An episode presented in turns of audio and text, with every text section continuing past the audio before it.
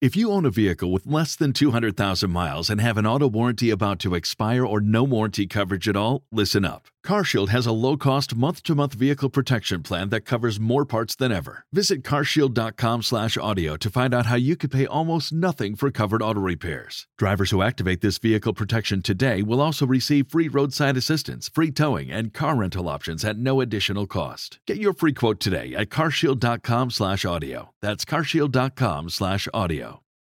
Ladies and gentlemen, welcome to the Tim Dillon Show. Can everybody just be nice? Just be nice. That's the ethos of America. Is just be nice. Can't you be nice? Everybody's got problems. Everybody's got problems. Even the cop who put his knee on that guy's neck and murdered him.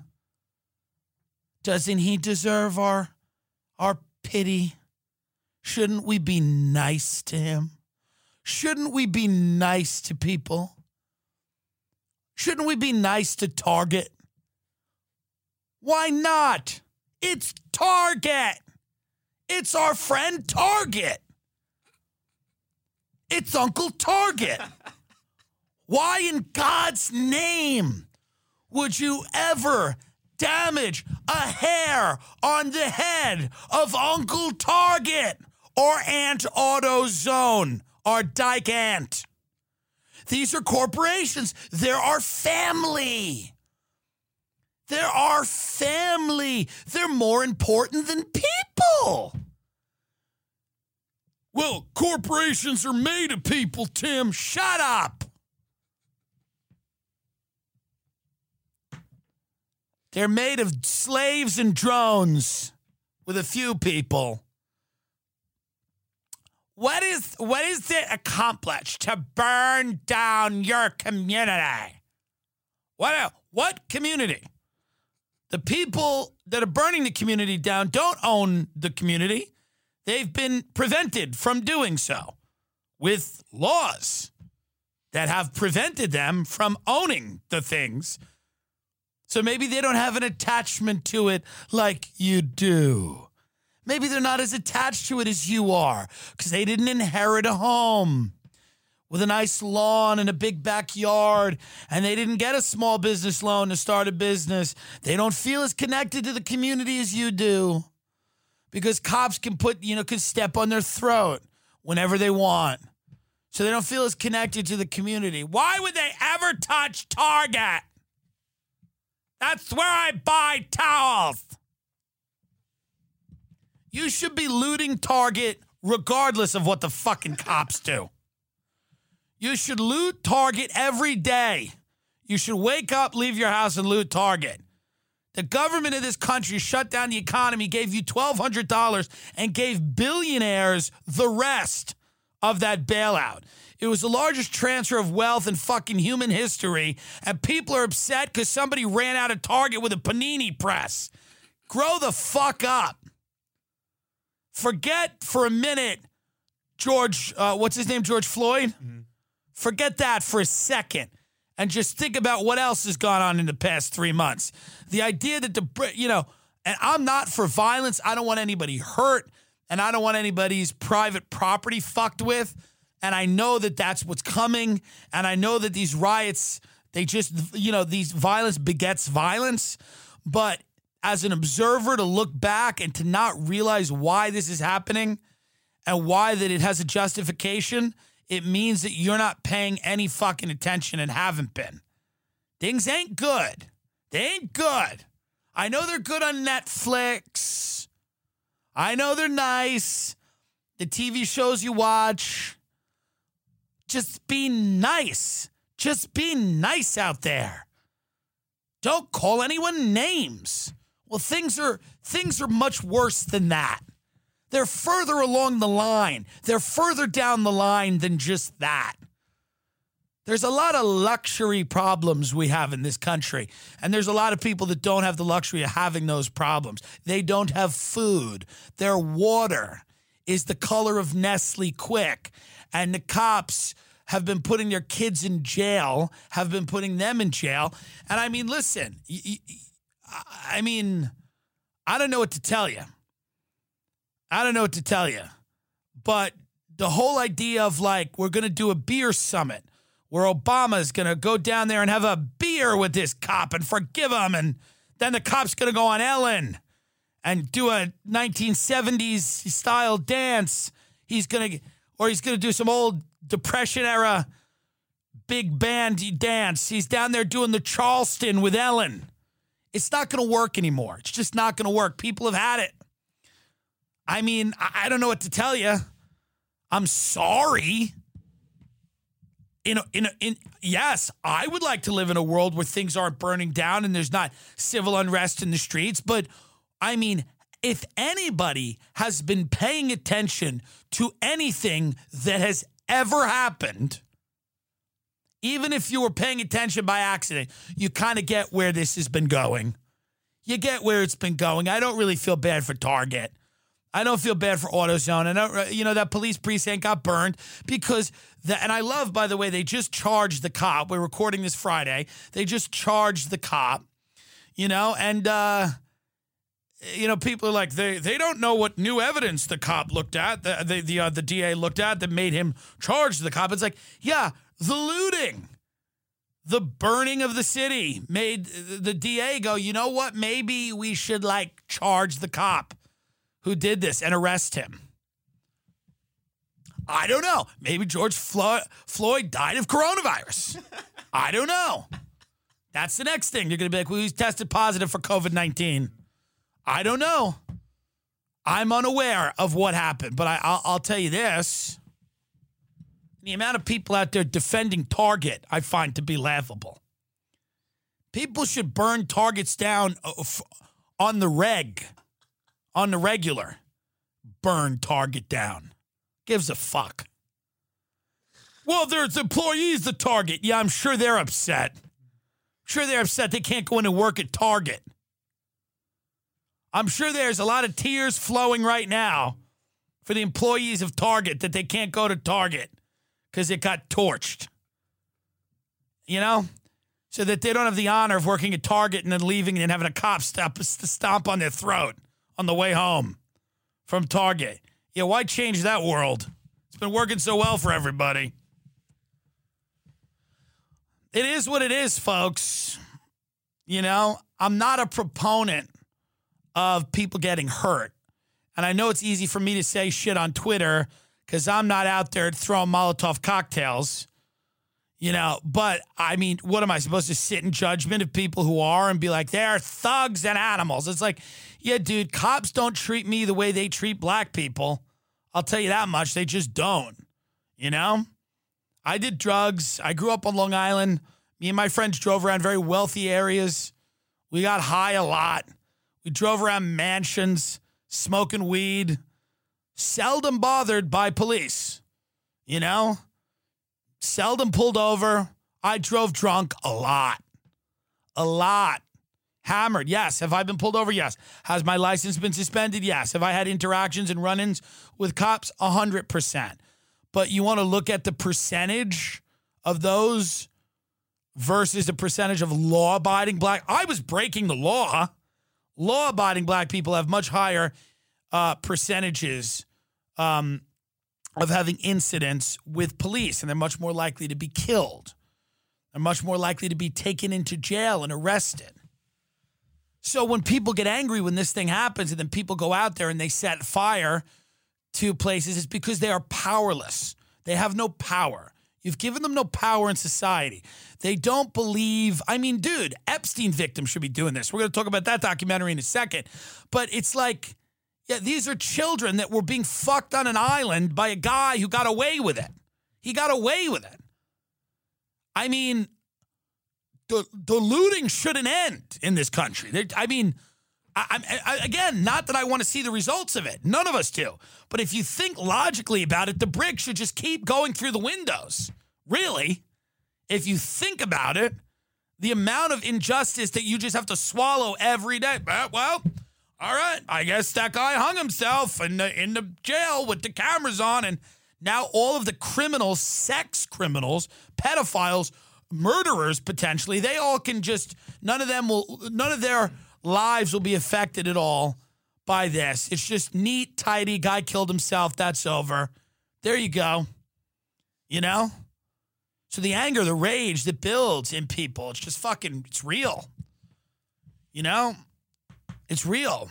I threw him a griddle at someone today.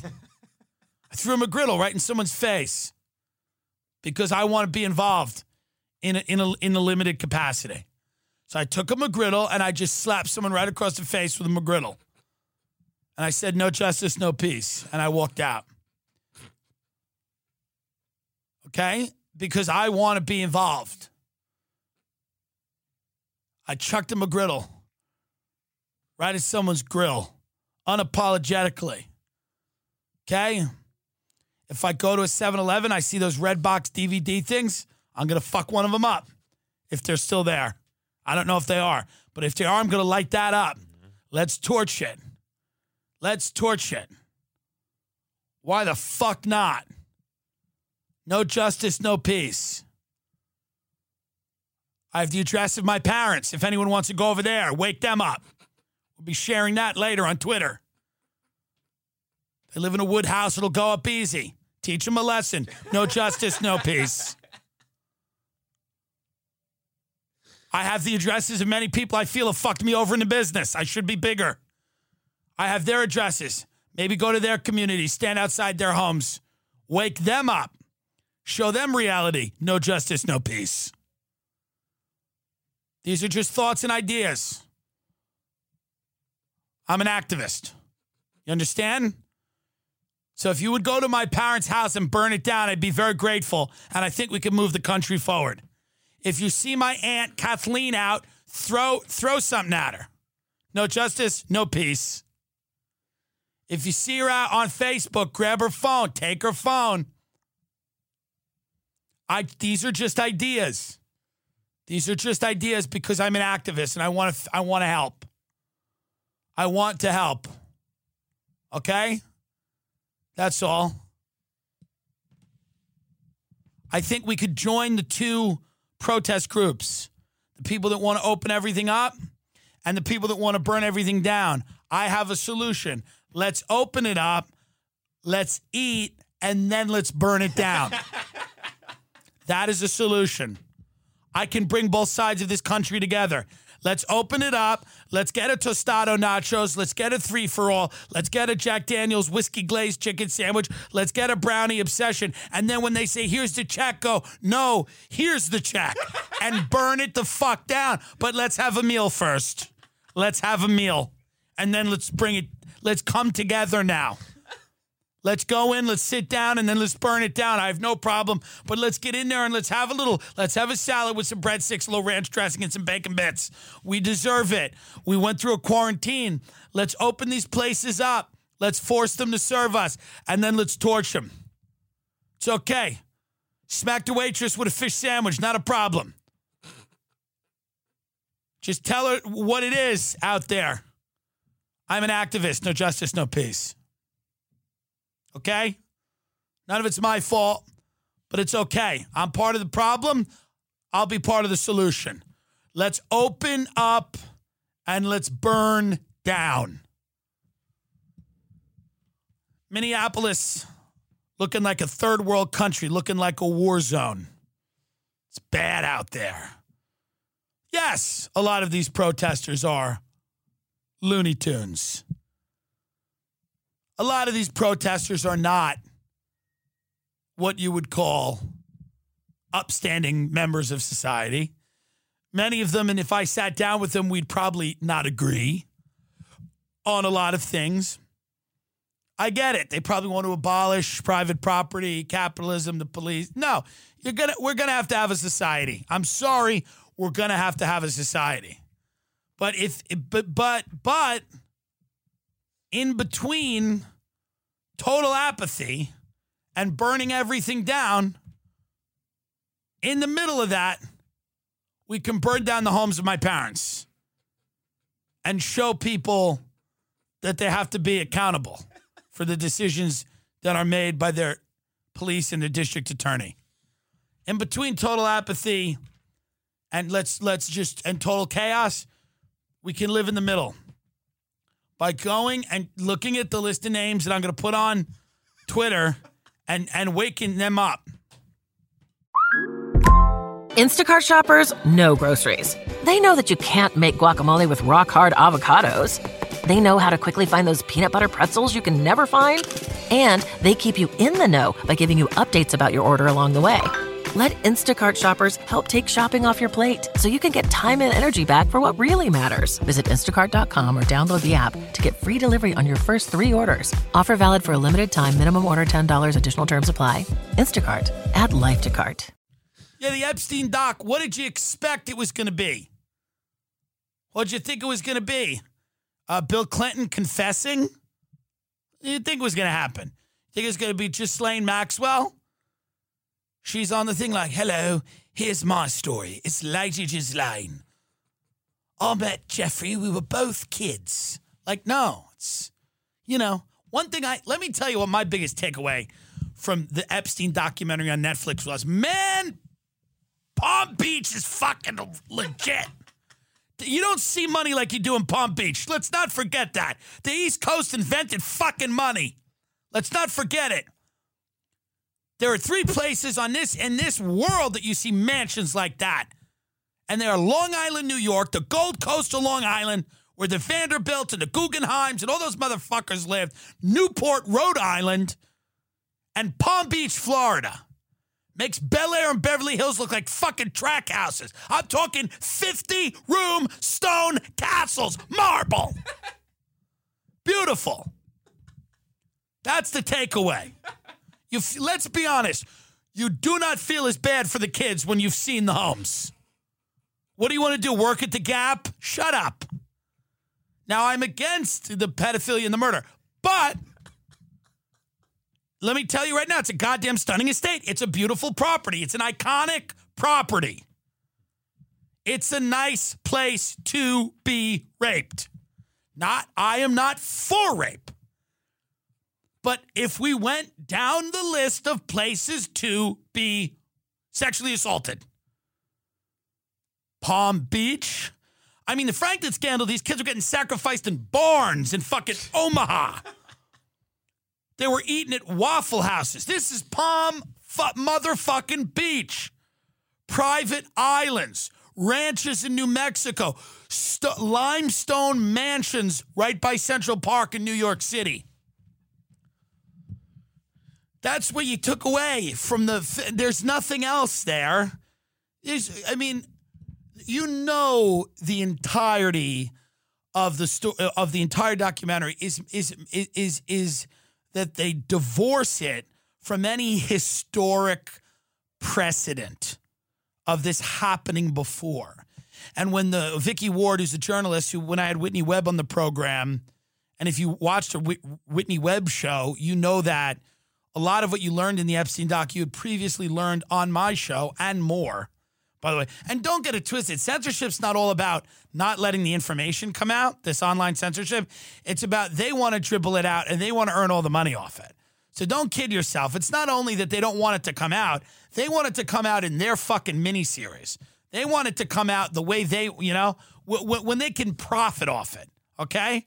That's why when the Epstein story happens, you know, people go in and buy the rights, and these these mega Hollywood guys get the rights to these stories because then they're controlled uh, how the narrative uh, is, is is told to people and the money, you know. So it's not just about we don't want the info out. A lot of it is that, but then some of it's like we're gonna have to put some of it out, if not all of it, but we're gonna earn the money from it. We don't want all these independent people you know, reaching audiences and and building any type of equity in their own operations online. We want to control the flow of information and capital to us. So the Epstein documentary, you know, in the beginning, Vicky Ward, who's the journalist, we don't know if we trust. I don't know. Whitney's very skeptical of her. I haven't done any research into it. It does smell a little fishy. She wrote an article about Epstein for Vanity Fair. Uh, Vanity Fair supposedly refused to publish it.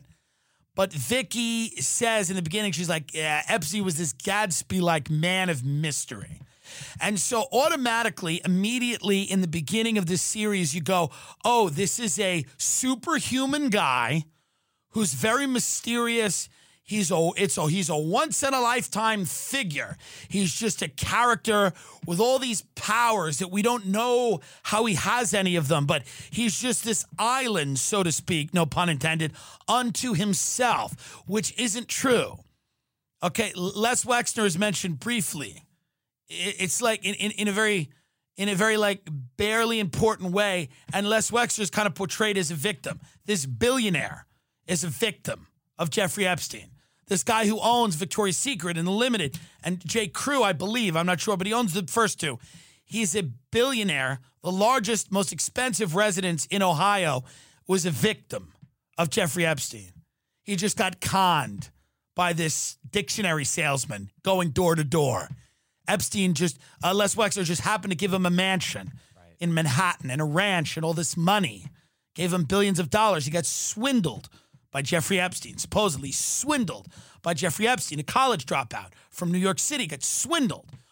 All throughout the film, we have to believe that everybody's being swindled and tricked and hustled, and nobody has any clue as to what's going on.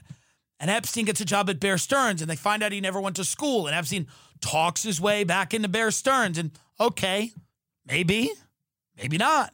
We don't know and he got this job at Dalton, this prep school in New York City. And our current attorney general, Barr, his father, I believe, hired Jeffrey Epstein to teach math at a prep school in New York City, one of the top schools in the country, Dalton.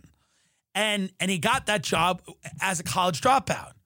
And we're, we're, we're asked to believe that all of these things, and not one or two of them, but every single one is this happenstance trickery that Jeffrey Epstein is able to just move through all of these circles of people, swindle them, take their money, blackmail them potentially, we don't know, but somehow always come out of a shitstorm smelling like, you know, lilies, flowers. He's fine. He's able to do that. We're all supposed to believe this and we don't talk about any historical precedent for this. There's it, none of it is mentioned. The Franklin scandal is not mentioned. They do not mention anything about Jimmy Savile, who is a, a BBC uh, presenter um, and a, a, a, heinous pedophile, sick, sadistic guy. And they don't go into any of this. They don't go into any of the, the credible allegations about the Kincora Boys Home. They don't go into any of it. They don't talk about the Catholic Church. It's pretty focused primarily on Epstein as this man of mystery. They don't talk about blackmail operations having been used before, sexual blackmail, underage kids being used before. No one brings that up. We're, we're all supposed to just believe that, that Jeffrey Epstein just exists on this cloud and he's floating above everything, and that somehow he's able to make this sweetheart deal which lets all of his accomplices, named or unnamed, how insane is that? You're not even named, just anyone that was involved, anyone that had their dick out on that island, you're good. Right. That was the deal. And we're supposed to believe that he just, you know, he just lucked into that deal and it's just what it is, just luck. And, and Charles Gasparino, you know, that guy from CNBC is like, yeah, you know, he's in the tombs. It's underfunded. It's underfunded. The, the people that work there, they're not that bright. You know who's not that bright? You. You're not that bright, Charles, because we both know that's horseshit. Right. We know you can keep somebody alive if you want to. This was the highest profile criminal in this country, you know, in a long, long, long time. And the idea that, like, there was no way to keep him alive is just completely insane. You had cameras in cells, and the, the, guards were asleep, and the cameras weren't working. Anybody believing the official story at this point was in on it. If you're on social media going, I think that guy killed himself, you know, whether, you know, you're in on it. You did it. But that was the Epstein documentary. People wanted me to comment on that. There's nothing to comment on, truly. There's beautiful real estate. If you like real estate, as I do, Many of you know, have listened to this program. I love real estate because many of the people who've succeeded at it seem to be developmentally disabled. And that gives me hope. when I watch these television shows and I see the idiots that are able to amass fortunes selling real estate. I believe that I could potentially have a second career. Real estate's a great fantasy career that I could just sling homes to people. But that's all you're going to get out of the documentary. The women that come forward are brave. They they should be listened to. It's heart wrenching. The types of girls that they preyed upon are girls from broken homes that had suffered abuse. I mean, it's not. It's worth a watch. It's well worth watching. I'm telling you that. If it wasn't, I would tell you. But it's not going to alter your perception of the events there's no real new information. It's still worth watching, but it's not so in between, you know, throwing a Molotov cocktail at Boston Market. Go and check it out. If nothing else but to see Palm Beach. It's beautiful. But that's really what it comes down to is that you're not going to get the real story in any documentary. You're not going to get the real story ever. Sorry. You know what the real story is. You know, it was a blackmail operation. People have secret lives. They are provided with illicit substances, drugs, people, streams of money. Um, they're provided with these things and they are to be controlled by people that want to control them. And one of the ways you control people is by having damaging, potentially damaging information on those people. And that's what this is. It's not a huge mystery. Um, you know, when you start realizing that President Clinton, who was the governor of Arkansas, became the president of the United States, Arkansas, you know, at that point, I don't know what the population of Arkansas was, but, you know, I mean, what's the population of Arkansas now? It's like 3 million. So at that point, it was probably 1 million. You know what I mean? Like, uh, you know, it's probably, uh, you know, one and a half, two million people. And then the guy becomes the president of the United States of America. Yeah, it was 2.3 million in 1990, Arkansas. One of the smallest, most in- inconsequential states right. in the Union Right.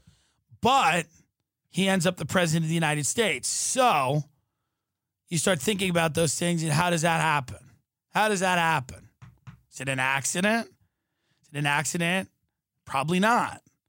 You know? I mean, it doesn't mean that everybody's a pedophile. It just means that, you know, you have leverage on people. You know, Obama became the president. How did that happen? You know, these men were talented, they were gifted, they were driven, they had all of those things. I'm not suggesting that either one of them wasn't uh, uh didn't possess superhuman abilities, but somebody's got to sign off. Somebody's got to sign off. Somebody's got to loosen the purse strings, open up the vault, and give you all the money. That's what happens. Somebody's got to sign off. Doesn't mean that these stars in Hollywood aren't famous. A lot of them are famous, but they got to get an opportunity somebody's got to, you know, open the door. You know, you got to get that opportunity. And that's the same thing as, as, as politics. Doesn't mean everybody gets it from doing something illegal or shady, but that's certainly a possibility. You know, in the in the in the political realm, certainly a possibility. So it's well worth a watch. Go check it out. But we know what the story is, and we just don't talk about it every week. You know, I think some of you are disappointed. I just don't talk about it every week. It's it's boring. We know what it is. Let's figure something else out. We know what it is. We're against it. I mean, I don't know what to tell you. It's like people are like, "Why don't you talk more about the conspiracy?" What do you want to say? We did it. We know what it is. We figured it out. I don't know day in and day out what I'm supposed to do. I don't even know why people are like, you gotta have a take on the Epstein doc. I, I mean, yeah, you hear it there, you have it. I wasn't expecting from it. I didn't get anything out of it. I mean, that's the take. I mean, guys, you you you have to start understanding there isn't going to be a resolution here. There's not going you you guys think this is a television show with a season finale or a series finale. And the it's boom, it's big, it's Breaking Bad. The last night, we all huddle on the couch. Nothing's gonna stop me from watching this. I'll get in five accidents if I have to and abandon my car. Fuck my family, doesn't matter. I'm getting in front of that TV because it's all coming due. The bill is coming due tonight. The justice is sir. It's not no. It's a show that goes on for too many seasons where you go, ah, oh, this is still, a, yeah, it's still on, huh? Yeah, I don't know. I can't get into it anymore. It's a soap opera that goes on and on and on. And when you start to look at it like that, you you, you just start, you, you, you get away a little bit. You take a little breather. I, I you know, I don't want to do a, a show every week about Epstein and this one and that one. I, I, I don't want to break my brain. Many of you have broken your brains. You don't even know it. You think Donald Trump's tunneling under Central Park, rescuing kids. You believe things of which there are no evidence for. I'll tell you what he's doing. We're, we're inching closer and closer to a civil war, and he's pouring gasoline on that. But you guys think he's out there uh, tunneling and helping children. And I'm so afraid of becoming one of you. I'm so afraid of having my brain broken. It's how I make a living. I earn money because I have a brain and I can speak and I can understand and process things. you know, some of you, I just, I get so scared of becoming you. I'm like, what happens? Just too many trips, too many trips to Reddit, wherever you're going, yeah. the forums, too many trips. And I don't know what happens, but and it's easy, it's easy to break your brain. I'm not the healthiest eater. It's not like I'm doing like five miles a day in a canyon like Rogan. Like my brain could easily ooze out of my ear and I could become one of you, like a bumbling lunatic, like a babbling psychopath muttering about nonsense, thinking that we were just one week away. Enjoy the show. Yeah, we will. We will enjoy the show. Fucking lunatics. I don't know what to do. I just know that the people I know that became cops were the same kids that were bullying mentally retarded people in my school. the same kids that were like bullying and spitting on mentally. It's like, it's always that person who becomes a cop when you're like, oh, you, you know the guy that used to, sp- you remember the blind girl? You know the guy that used to spit on her? He's the sheriff. He's the sheriff now. Yeah, he used to spit on that blind girl for no reason. Then she tried to kill herself. I mean, these li- listen, there's great cops out there. There's great police. Blah blah blah. Whatever disclaimer you want. And I I believe that. I had uncles yeah. that were cops and you know, they they somehow didn't kill anyone. Or back then there were no phones. So, let's just say Uncle Eddie was one of the good ones. There's no evidence of that, but let's just say he was. Let's just say he was. You know what I mean? Uh, he was just also too fat. I don't think he ever got out of his car, and that helps. People like the cops shouldn't be fat. They should be so fat. the cops should be the fattest people in society so they can't do anything. Yeah. Cops should be 400 pounds minimum and just drive around in fucking little, you know, on scooters like rascal scooters. just a morbidly obese police force of fat slobs. I, I hate everyone who's like, well, well, the cops aren't in shape. That's why they're shooting everyone. They, they, and it's like, no, the cops should the cops should not be able to get out of their car without help. They should have to be helped out of their car. They grew up with these fake wrestling moves where that's where they're trying all these chokeholds out on people because they grew up watching this in WWF. They think they're fucking Hulk Hogan and they're killing people in the street, you know? That's what it comes down to, man. I'm not saying all cops are bad, but let's be honest. There's a lot of fucking um there's a lot of cops out there that are probably, you know, people get in the game because they want to play. There's a lot of cop. So let, let me just say this. Let me just say this. There's a member of my family who's like, he's a good kid but he's like an what's the name? Like an oaf, right? If if he had a name, it would be like Biff. You know what I mean? Yeah. He's just a big oaf. Good heart, not a bad guy, right? But like in the in the program to be a cop. And you know what they got him for Christmas? They got him a shillelagh. A shillelagh is like a, an Irish stick for clubbing people. They got him an old. Eh, They got him like an old. I don't. I don't think it was a shillelagh. A shillelagh is like a, a gnarled piece of wood, but I think they got him like an old nightstick. And he was so happy with it. And he was just walking around the house, like just you know, we were all eating cheesecake in the living room, and then you'd see this kid who's in his early twenties in the hall pretending to beat people with the nightstick because he just wants to get out and he just wants to you know, just start beating people in their ribs. And he goes like this, and his dad goes, This is gonna come in handy one day. And he goes, Yeah, yeah. And he's swinging the nightstick around. It's Christmas, by the way. Deck the halls with, but he's swinging a nightstick around. Because his, his perfect Christmas is that he just wants to get out and kneecap somebody. Silent night. He's waving the fucking nightstick around he's not a bad guy per se, but what is that guy going to do in a high pressure situation? What's that guy going to do? Should we maybe not lead with the nightstick? And I'm not saying we have to emasculate police, and I don't want to, you know, cities being, you know, patrolled by improv troops of of of of fucking testosterone, fucking deprived parakeet, you know, you know, emaciated males. But let's be honest. Do we do do we just go go right for the nightstick up front and go here's here's here's a tool to beat people? Yeah, this guy tweets. I, I don't know if this was a troll or not. He goes, "This is Alex Pareene." I forget what he used to run. He used to run a big site. He still might.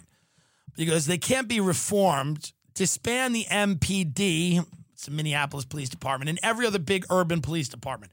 Hire some detectives to investigate the serious crimes with actual victims." And social workers and civil servants for the other duties. Pay local bar bouncers and Antifa to patrol neighborhoods. And I quote tweeted that and I said, This is why the Republican Party endures. That type of tweet right there. Who tweeted that? Donald Trump Jr.? What is that? No one thinks that's the, the, the answer here. But I don't know if the, the, the, the thing you do is to, to hand somebody a fucking club. I mean, when I say this kid was waving around the nightstick like like like f- imagine Star Wars without the Force. Like you, it just a lightsaber, and there is no Force that guides you. And who gives a fuck? There is no light and darkness. Just here's the lightsaber and go zap a few motherfuckers that look at you the wrong way.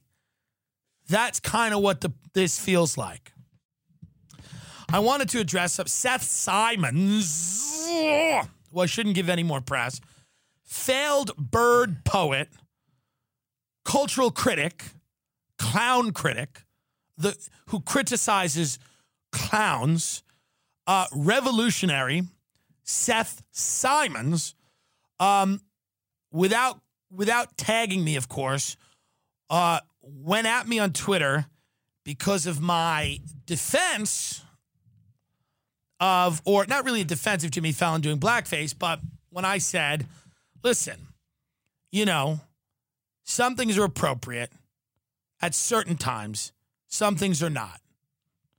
And it was about the the sketch that resurfaced with Jimmy Fallon um you know playing I think it was Chris Rock on SNL. And so Jimmy Fallon writes In 2000, while on SNL, I made a terrible decision to do an impersonation of Chris Rock while in blackface. There is no excuse for this, blah, blah, blah. Thank you for holding me accountable. So I wrote, I wrote this. Thank you for all, thank you all for holding me accountable, which is what Fallon said. And I said, it's such an insane statement. It is. Think about that. Think about that. Thank you all for holding me accountable is such an insane statement. Never capitulate to a mob. I've said this before about mobs. Sometimes the mob is right. It's still a mob. Right. Do you get it? You know? So when you capitulate to a mob, and, and now you're going to say, well, what about the mobs in the street burning down the target? Here's what it is. I'm not saying all of those people are right about whatever they believe in, but I'm saying they're angry, and that anger is justified. The anger at Jimmy Fallon doing blackface isn't real. No one really cares. That's a big difference there. The anger here is real. No one watches the Fallon doing blackface and feels any similarities to watching this guy get his life taken away on fucking camera by a cop. So there's no comparison. But I wrote, never capitulate to a mob. Fuck these people. Times change. What's appropriate changes. That's true. And I wrote, this isn't about that. It's about dragging someone because it's the only way to feel powerful. Obviously, we need a second wave, a second wave of coronavirus. My little joke at the end, which a lot of Seth Simons, because he writes about comedy, doesn't understand comedy at all. And none of the, none of the, I think, 9,000 people who follow him, his wide reach, none of those people understand comedy either because a lot of them were like, um, oh yeah, eight, not even 8,700. Great. So a lot of those people were like, um, are you on my Twitter right now? I'm logged into mine. Okay. Yeah. So, okay. Interesting. So he uh he quote tweets me, but doesn't quote tweet me, doesn't tag me. This is what these people do, by the way. They talk endless shit about you on Twitter, and then none of them tag you. None of them want a response. They want to, this is why they love canceling people and dragging people because they don't want, and that's why they love deplatforming because no one can respond mm-hmm. to what they say about. I don't care. People make videos. I'm fat. I'm gross. I don't care what anyone does about me. I, I'm only addressing this because it's an interesting conversation to have. But most of the things, I find them funny. I don't, it doesn't bother me. I make a good living being funny. And if other people want to talk shit about me, uh, how am I? oh, I'm not going to hate on them. I don't respect them. I don't respect all those people out there. I respect people I feel have talent. But it doesn't matter. I'm not going to go at you and say you shouldn't have a platform. Who gives a fuck? You want to call me fat? Do it. I do it. You can do it. I mean, what do you, what do you want to do? What am I supposed to take you to court? Show up and be like, Your Honor, the the uh, like I can't even breathe. I'm like, yeah, the implication that I'm overweight is good. and Ray comes defending me. He's there, he's like, Your Honor, listen to me. You can see my client is a beautiful man.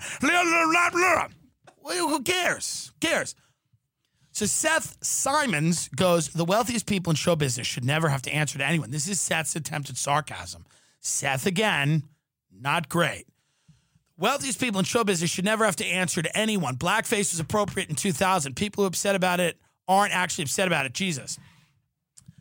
Here's the reality blackface was done frequently by lots of people, and people laughed at it. And it wasn't, now, was it appropriate in the sense that, like, was it ever morally true? Who the fuck, you know, who knows? But the idea that it wasn't done, white people dressed up as characters that were black and imitated them. You know, when now looking at that, you go, oh, yeah, that wasn't great. But to say that in the year 2000, that it was like some deep, deeply offensive thing in the context of the time, it wasn't. And I can prove it wasn't because it was done on a mainstream show and no one cared black people, you know, might have been upset about it. Maybe they didn't have the platform to talk about it. But the reality was, it wasn't like this shocking thing. And so when I say times change, the word faggot was appropriate at a certain point, and not that it was ever correct. It wasn't moral. Never calling a gay guy a faggot was never moral. But using the word in your lexicon of words that you used at one point was appropriate. Most people don't use that word. Most people I know don't use that word all the time now because what is appropriate changes. Just changes. People used to be like, that's gay all the time. People used to be like, that's gay. Most people don't do that anymore. Things evolve. And the people that are still doing that are just holding on to these things and they're dinosaurs. They won't evolve. They won't make any money. And they're just going to be like, that's good. And they, they want to hold on to that. You want to hold on to saying the word gook or whatever you want to, you know, forever or, or some other offensive thing or doing an Asian accent. Fine. Do it. I might laugh at it. I might think it's funny. But the vast majority of people coming up in the world right now, it's hack. It's over. It's been done. Find new ways to make people laugh. That doesn't mean you got to go full in the net but it means you evolve, okay? But this guy paints me like a Charlottesville marcher because I have said that I think it's a little, uh, you know, the, the priorities are odd to me. digging up old SNL skits in a country where 30 million people are out of work in the last three months. Nobody has any fucking health insurance. The cops are murdering people. The cities are literally burning, which this guy is tweeting nothing about. He's focused on Jimmy Fallon's 2000 SNL slate of sketches. Um, I tweeted it's ridiculous. So then he goes he goes down in the article and he goes, "This guy, meaning yours truly, this guy pays the left enough lip service that I think a lot of people miss where his sympathies actually lie. Because I pay the left a lot of lip service. Okay. Um my sympathies lie with humor. My job is to be funny. My opinions really don't matter. And I'm truly telling you this, they don't matter. I share them with you anyway. I share them anyway. Some of them are funny, some of them are not. Some of them are correct, some of them might not be. But they're not my job. It's not my job. My job is to be funny and to process things that are happening in real time because I have talent. I have actual talent. Seth does not have any talent. It's just, and, and I, I, I'm sorry about that. I would love a bigger penis. I would like a six pack. I want a little bit more melanin in my skin so that it doesn't blister and boil like a disgusting Irish piece of shit. I want a lot of things. One thing I have is talent. One thing Seth does really not have is talent. I apologize that you were given none of this thing that I possess, that I've worked pretty hard to to acquire. So he says that I pay the the left lip service. I pay everyone lip service in the sense that like all I do is flap my fucking lips. That's my job, dummy. Just to, it's like it's like me saying he pays the uh, the left uh, he pays comedy finger service because he's just typing all the time. Right. But where my sympathies actually lie, I thought Sanders would have been a great uh, candidate. W- w- would he have been a great president? I don't know. Would he, could he have gotten anything done? I don't know but he would have been a great candidate. I think people should have health insurance. I don't think health insurance should be a business. But again, I'm not a Marxist. I believe in private property, private ownership, private business. I believe you should be able to lock yourself away from society as long as you pay your taxes and you follow the law and shit like that. I believe you shouldn't have a secret government of you know, dark money pedophiles running around the world, starting wars to enrich themselves and their friends. I don't know. Draw a line around those positions and come up with a party. And I'm that. That's what I believe. Draw a line around that and come up with that. I, I would I would prefer if dark money billionaires didn't arrange wars all over the planet, impoverished vast uh, amounts of people rape, torture, murder, censor, destroy everything that was good. I'd rather everything not be corporatized and turned into an advertisement for Chase. I like independence and autonomy. I think I want to live in a Stanhopean future where we all have little homes in Bisbee, Arizona, and little bingos and dogs and cats that seem to die and that somehow never do. And then just, I mean, I, I, I, I don't know, but I said to Ron Bennington today. Why, Ron Bennington is the best broadcaster in the country, hands down. By the way, he's my favorite person. The broadcast. If you don't listen to Bennington, you're an idiot. I grew up listening to Bennington. I listen to him constantly. He has a better take on most things than most people. I've been listening to him since I'm 14 years old. And I called into a show today, which is an honor to do, to talk to the guy. And that's why everybody's, oh, you met this celebrity and that celebrity being able to call into Ron Bennington and, and, perform with Ron Bennington means more to me than any of these fucking people um, that I that I that I see or that are in LA or the comedy store or whatever. Oh, Channing Tatum thinks you're funny. Who gives a fuck? Is he gonna face fuck me later? Probably not. So the reality is, but I, I was talking to Bennington today, and I was describing what I think the world was going to look like, and he goes, he goes, most people describe a world where they would they they're going to participate in it he goes, This is not a world for you. I said, Not at all. The world that's coming will not be a world for me. And that's okay. I'll I'll perch myself on the outside of it and do what I have to do. Because the world that's coming is a world where, where the internet's flattened everybody. Individuality is just not going to matter as much as it did. It can't. It can't. It just won't. I'm not telling you right or wrong. I'm telling you what's going to happen people have been flattened. Their formative experiences, some are rich and poor, and there's vast differences in the way that people grow up and and the, the level of privilege they have or whatever. But because everything is online, many of these people's formative experiences and cultural interactions are very similar. So, you know, when you go out to dinner with people, it's hard now to find a real character. This is what I was telling Bennington. Like a real character where it's like, you know, the expression used to be like, what were you raised in a barn? Who is this guy? Who is this person? Somebody that was just to thumb their nose at every social convention, that came from nowhere, that got off some bus, and you're like, what the fuck is this person? You're gonna see a lot less of that because everybody's been flattened. It's gonna get boring, but maybe it'll be better. Maybe the individuality, you know, and and, and again, I don't care. I have no I, I have no say in which way it goes. But maybe with a lot of that individuality came uncertainty and risk. And, you know, there's, you know, Jeffrey Epstein was an individual, you know, can't say he wasn't. So the reality is the future that's coming is not a future that I'll feel terribly comfortable in. But that's why I do the job I do, because I can kind of perch myself on the outside of it.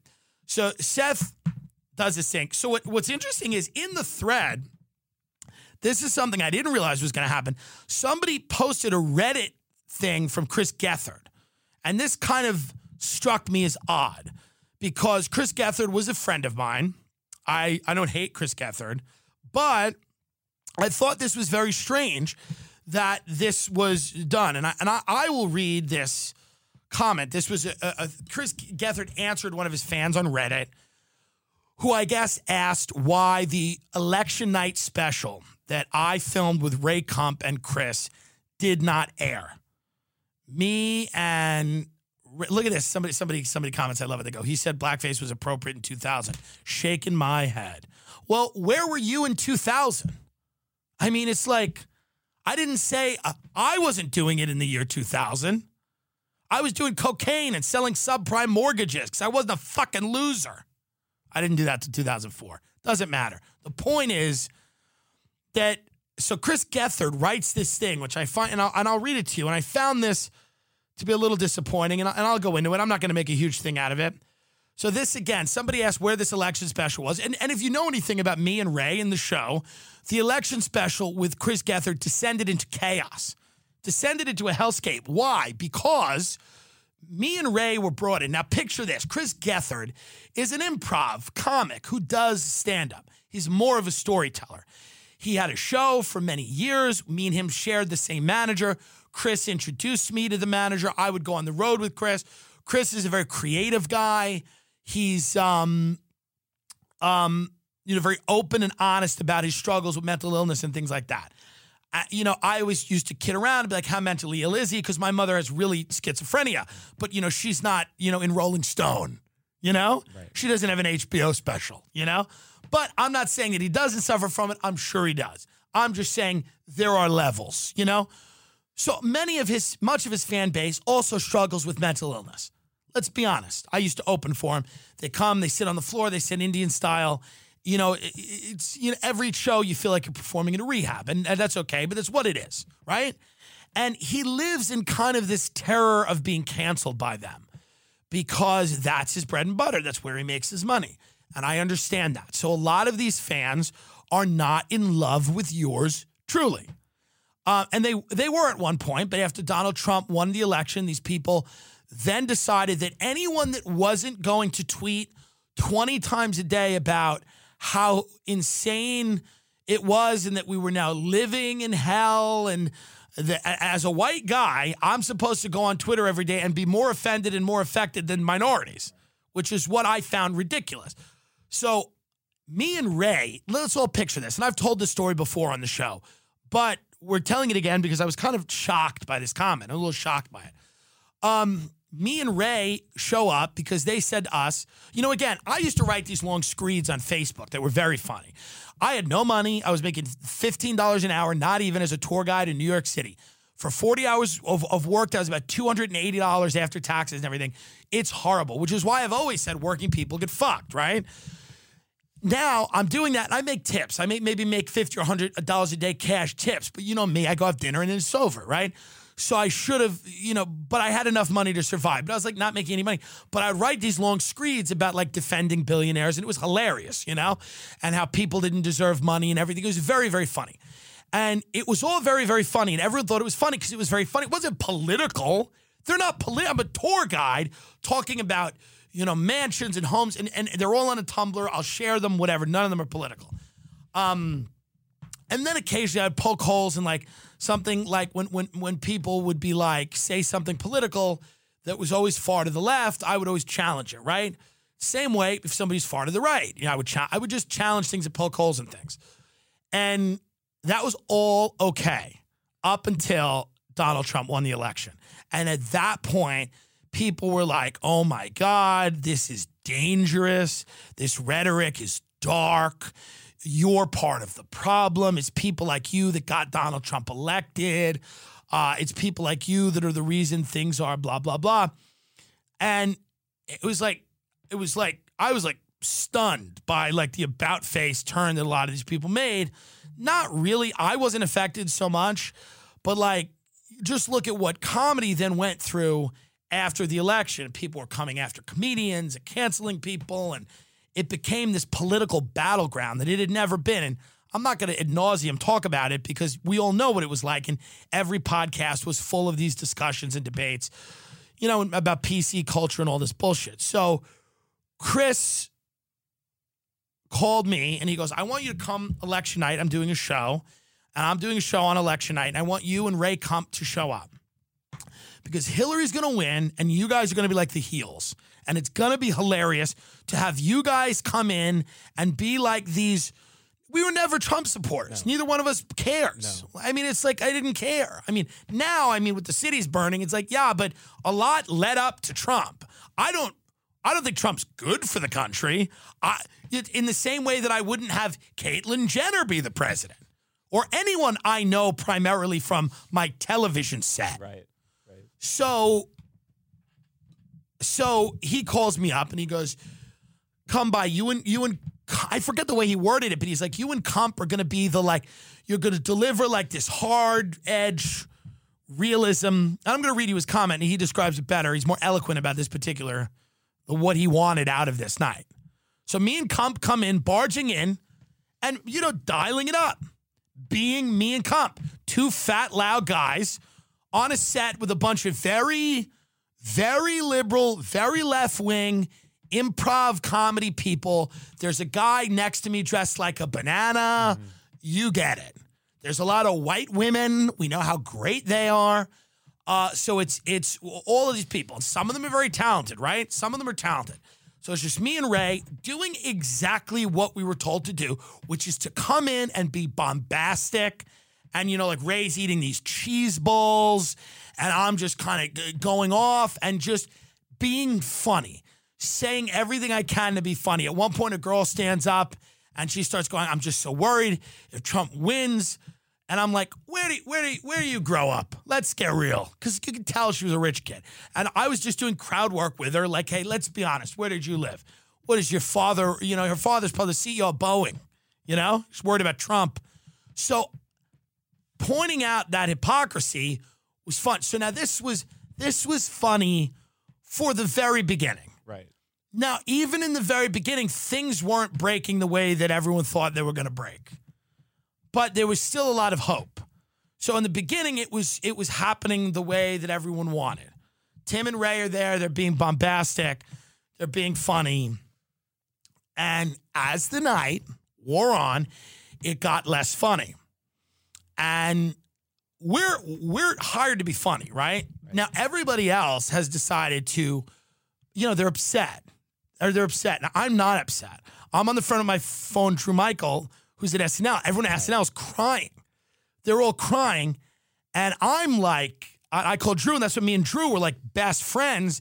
And I called, he called me, and he's like snickering, laughing. And he's like, you know, here's why we all thought it was funny. Not because anyone loved Trump, but because the idea that like all of these liberals were like so confident. You ever have a friend that's so confident they're gonna fuck this chick or this dude or whatever it is, and then for whatever reason they just get shut down, and it's hilarious because it just shuts them down. And and and these are people that have just been eight years of Obama drone striking people and you know financial crime going on. No one, you know, and they don't care because Obama's on Ellen and whatever. So it's just this neoliberal, like, yes, queen, stop, slay, bitch. And like all of it, you know, every argument for Hillary Clinton's candidacy was faulty. I had the only good one. I was the only Hillary uh, advocate of her. And I did advocate for her. I said, give her the job because she's a murderer.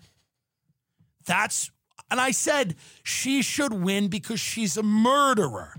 And she's just get like, it's just because I knew now, I didn't vote for. I didn't vote for anyone.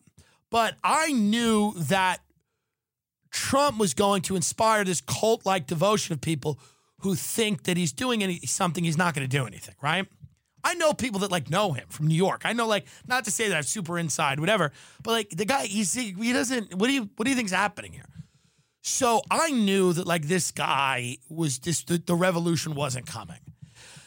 And then I also I made the only good argument for Hillary Clinton, which was a hilarious argument, which was that she was an old crook and a murderer, and you should just give her the job. It's one of my jokes I say in stand up. I said when you kill enough people, you should just get the job of president. They should just make a serial killer the president because that's all you have to do is just kill large swaths of people and then go eat chicken parmesan. that's a job. You eat, you kill it, you doom a country, and then you go to the residents and you go, oh, it's good. this Brussels sprouts are good. Now that's just what it is, right or wrong, good or bad, more. That's what it is. And it's funny to point those things out. That's funny. I didn't create the system, but when you put it out because it's what you would talk to your friends about You'd smoke a joint in your backyard and go, you know, here's what I think this thing is. I think it's just killing a bunch of people and eating dinner. It's what it is. And Hillary can she can certainly do that. So they are all starting to get really upset. And they start yelling at me because I'm not upset. They start to like police my emotions, you know, to use a fucking Twitter fucking term. And I just start laughing in their face. Nothing makes someone angrier than when you laugh in their face. I hate it. When you laugh in someone's face, unless it's, you know, it's my job, you have to laugh in my face. I'm a comedian. But when you, when, so they are, they're like crying. Some of them are throwing themselves on the floor. A banana is sitting next to me and he's crying. Someone is dressed like a banana and they're crying. How do you not laugh? No, I'm dead serious.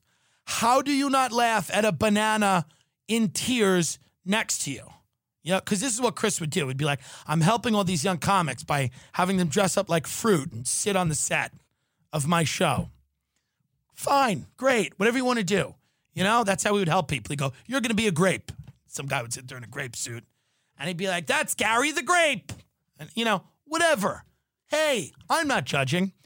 But so somebody asked him why this episode wasn't released. Chris goes, we would have released it if it was as simple as the party I don't like won. Unfortunately, the timing of everything made things bad creatively and morally for me.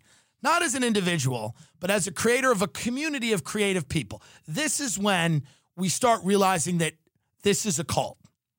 When you start saying things like, as the creator of a community of creative people, like you are there, you secure their, I'm like, you, you're going to curate all of their experiences. You have to shield them from certain things. You have to protect them. You are their father. You gave birth to them. This is language that I've always felt very weird, sort of uncomfortable with this type of language. Um, the obvious bit was that Hillary was going to win and Tim would come on to be our splash of water in the face, bringing things back to reality in the very funny way he was so good at back then. Dun, dun, dun, dun, dun back then, right? Because I'm so different now than I was then. Also, to get this out of the way, and I don't want to dive deep into it, although it's a, it's a seven paragraph thing on Reddit. I don't want to dive deep into it. 2016, Tim was a friend of mine and a creative ally of mine. I don't know that's as true in 2020. So keep the context in mind that he's grown in ways that separated us. I've seen Chris since. I saw him at a wedding. We were very nice to each other. He brought his baby to the wedding, which you don't do, and everyone at the wedding was offended by that.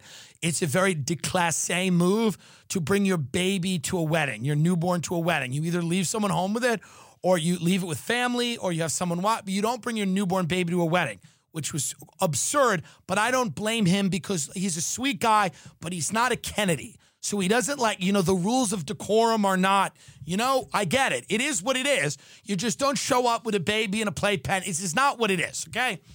But I saw him at the wedding. He's a sweet guy. I like his wife. He's talented. I'm not shitting on him at all. I was I was kind of shocked by this comment. It was it was it was strange to me. So he goes, I don't know. That. So he goes, instead of the planned vibe that his bit would have created, things broke how they did, and his shtick took a much darker turn. It came off even darker and more aggressive than it usually did. He looked bad for it.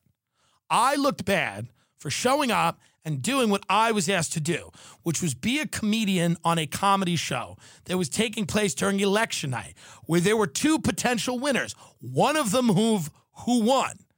So I looked bad for being asked to do for doing what I was asked to do. I can't believe he's responding to Reddit comments, by the way. This is shocking to me that he responded to, to Reddit comments like this. I was completely shell shocked by the results after 12 hours of being on camera and physically and mentally shut down for a few minutes and lost control of the show. Mal, who was one of my dearest friends, got into a shouting match with Tim, which I think I enjoyed and I think she did too. Neither looked good. There were a few female performers on camera at the time who wound up in a battle with Tim over the tenor of his comments in relation to Hillary being female. By the way, I was calling Hillary a murderer all night, and they objected that I mentioned she was a woman. Again, so before he had finished his thoughts and found the comedic twist on them, which is fair, Chris is being fair to me there, I was trying to be funny. Those performers didn't look good. A few audience members jumped up and grabbed mics to express their emotions. They had very good points, but ultimately they did not good. Then afterwards, comedy was still scheduled to happen and it was not a fair environment to stage comedy in, and none of these performers looked good. Here's the reality you know, I pity people that live in constant fear of being canceled. I don't live in constant fear of being canceled. I haven't set up my career like that. I have not um, arranged my career in a manner that gives people the power over my career other than my fans, the people who listen to the show and the people that buy tickets to see me live. I feel bad for people that are no. whether Chris is in that situation or not. I, I believe he is, and some of that's not his fault. Some of it is just he came up in a time where you needed, you know, and even though Chris is, you know, independent of the business to an extent, he does a lot of things on public access. I still feel like he's terrified of his fan base because they're not mentally well. A lot of these people that he's, you know, it's not only about comedy, it's comedy plus, comedy plus mental illness. So I mean, he used to show me he gets calls and texts and uh, emails, people threatening to kill themselves. I mean, it's a very tough thing when you make yourself a. So I understand he wants to protect people and whatever, but to say that I was a creative collaborator and a friend of his, and now I've grown in ways that have separated us. I certainly have grown in ways that have separated him, but like the the idea that like I am that my shtick is somehow different now than it was, or that I am some type of dangerous or dark. I still respect Chris. I still think he's funny. I had Shane Gillis on my show. Shane had said something about Chris on his podcast, which got reported by one of these scumbags who wrote articles about Shane. And I brought up Chris, and I didn't say that Chris was a friend. I just said, and you had a thing with Chris Gethard. And Chris got very angry with me. He's like, why wouldn't you say that we were friends? By the way, this is recently. When did I have Shane on? God, that was November, right? Yeah. So this is not like a long time ago. This is pretty recently. Chris was angry that I didn't present it like we were friendly, you know? And I I didn't even realize that. I was like, sorry, Chris, I wasn't even thinking. I, you know, I respect you, blah, blah, blah. But, you know, I, I wasn't even thinking like that. So he, at that point, he was, but now he's kind of like on Reddit, he's like, well, he's grown in ways that have separated, uh, and he was good. At, and when he said that, he was like, he was really good at it back then. Mm-hmm. The type of comedy he did, he was really good at it back then. And it's like, nothing's different. You changed, your audience changed, what they wanted out of comedy changed. And I've been s- s- consistent the whole way through. I'm here to make you fucking laugh. I'm here to entertain you. So to me, to write this entire thread, and again, you know, all of this is done so that I can't respond all of this is is written in a way outside of the public view so that I don't have anything to say, so that I look like some crazy right wing lunatic or whatever. And I don't even care how I look, but like it's just funny to me. Make a public statement about it. I'm fine. Like that's totally cool.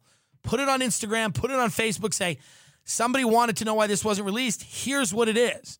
But to put it on on on Reddit and have somebody send it to me where this guy's going like, yeah, Tim was really good back then at comedy, but now he's grown in ways that I don't really I, I support. And it's like it, it it's kind of a cowardly thing to do. He also took down the video. I did a very funny video on a show. Um, where I was telling people not to vote and Oh, to yeah. marry for money. It was very funny. He yanked it off YouTube because he said that the black kid in it, Justin, was getting harassed by some alt right troll, which is kind of hilarious. It's like, what if somebody send him a DM? And I'm like, so here's my problem. It, it, it I, it's not. I don't want to have a shit talking fest here and say, fuck this and fuck Chris or whatever, because I don't feel like that. I think Chris is a creative, unique guy that lives in fear of his fan base turning on him, and then that is a massive. That's a massive issue. Um, and and I just want to say I like Chris and whatever, and I have no problem with him. And if he doesn't like me because Trump won an election, that's okay. And I feel that saddens me because I'm still doing the same comedy. Chris has helped people. He's he's he's he's made he's given funny people a platform, whatever. He gave me a platform, and I'm grateful for that, and I respect that.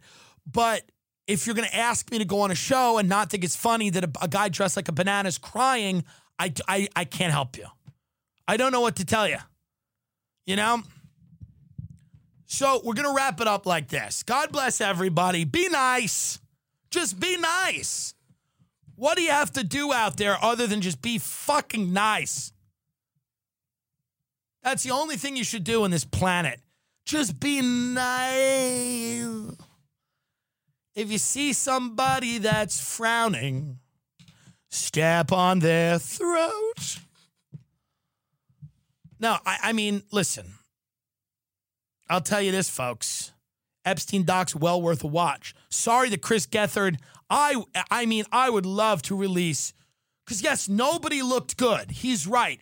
Nobody looked good. That is comedy. It's actually probably very funny. It's actually probably great.